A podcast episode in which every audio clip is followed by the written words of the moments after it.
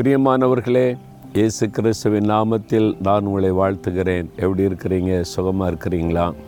ஆண்டவர் வாக்கு கொடுத்துருக்கிறார்ல நான் கூட இருக்கிறேன் கூட இருப்பேன். அதனால நீ உன்னை குறித்து பயப்படாதன்னு இந்த நாளில் எதை குறித்து நீங்கள் பயப்படக்கூடாது சரியா? நான் எங்கே இருக்கிறோம் இது எந்த இடம் அப்படின்னு பார்க்குறீங்களா? தேவனுடைய கூடாரம். ஆண்டவர் கட்டி கொடுத்துருக்கிறார்ல இப்போ தான் பிரதிஷ்டை பண்ணார்ல அந்த தேவனுடைய கூடாரம். அதெல்லாம் முழுமையாக பார்த்ததில் இல்லை. அதனால தான் இந்த மாதம் நீங்கள் இதெல்லாம் பார்க்கணும் என்பதற்காக அங்கிருந்து நான் உங்களோடு கூட பேசுகிறேன். சரியா? இந்த நாளில் சங்கீதம் அறுபத்தி மூன்று ஏழாவது வசனம்.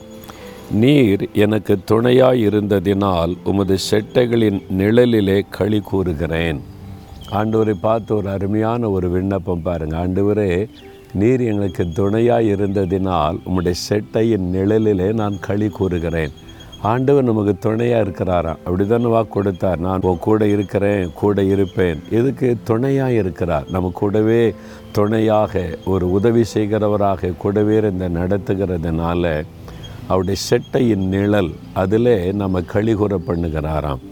நான் சின்ன பையனாக இருக்கும்போது அப்போ பஸ் வசதியெல்லாம் அதிகம் கிடையாதுல நடந்து தான் போவோம். பத்து கிலோமீட்டர்லாம் சொந்தக்காரங்க வீட்டுக்கு நடந்தே தான் எங்கள் பாட்டி எங்கள் அப்பா அம்மா கூட்டிகிட்டு போவாங்க.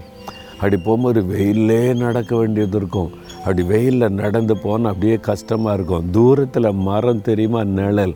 ஓடி போய் அந்த நிழலில் கொஞ்ச நேரம் நிற்கிறது அதில் நின்ன உடனே ஒரு குளிர்ச்சி ஒரு மனதில் ஒரு சந்தோஷம் வரும் பாருங்கள் இந்த வெயிலேருந்து வந்த அந்த குளிர்ச்சியில் ஒரு இனிமையான ஒரு அனுபவம் வரும்.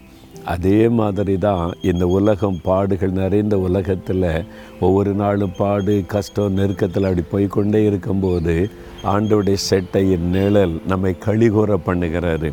அப்பப்போ அவருடைய நிழலில் வந்து நம்ம நிற்கணும் களி கூறணும் அவருடைய செட்டையின் நிழலுக்குள்ளே வந்துடணும் ஆண்டு சொல்லுகிறாய் செட்டைக்குள்ளே வந்துரு நீ களி கூறலாம் ஏன் வருத்தத்தில் இருக்கிற? அப்படின்னு சொல்கிறார் இன்றைக்கு அவருடைய செட்டையின் நிழல் உங்களுக்காய் காத்திருக்குது.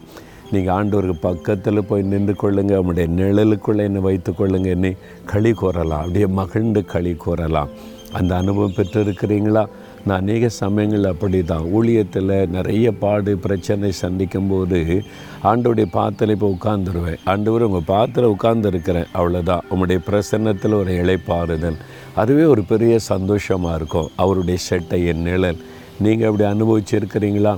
ஒன்று கலங்காதுங்க. கொஞ்சம் நேரம் போய் தனிமையாக ஆண்டோடைய பாத்திரம் உங்கள் பாத்தில் உட்காந்துருக்கிறேன் நான் நிழலில் கொஞ்சம் இழைப்பாருக்கிறேன்னு சொல்லி பாருங்கள் ஒரு பெரிய இனம் புரியாத சந்தோஷம் உள்ளத்தில் வந்துடும் ஆண்டோடைய நிழல் உங்களுக்கு இருக்கிறது. அதனால் சோர்ந்து போகாமல் அடிக்கடி அந்த நிழலில் வந்து களி கூறுகிற அனுபவத்தை நீங்கள் பெற்றுக்கொள்ளணும்.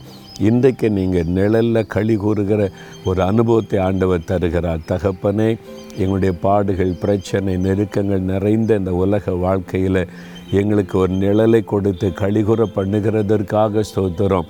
இரவுமுடைய செட்டை நிழலுக்குள்ளே நாங்கள் வருகிறோம். எங்களை கழிகுற பண்ணுகிற ஸ்தோத்திரம். இயேசு கிறிஸ்துவின் நாமத்தில். ஆமேன் ஆமேன்.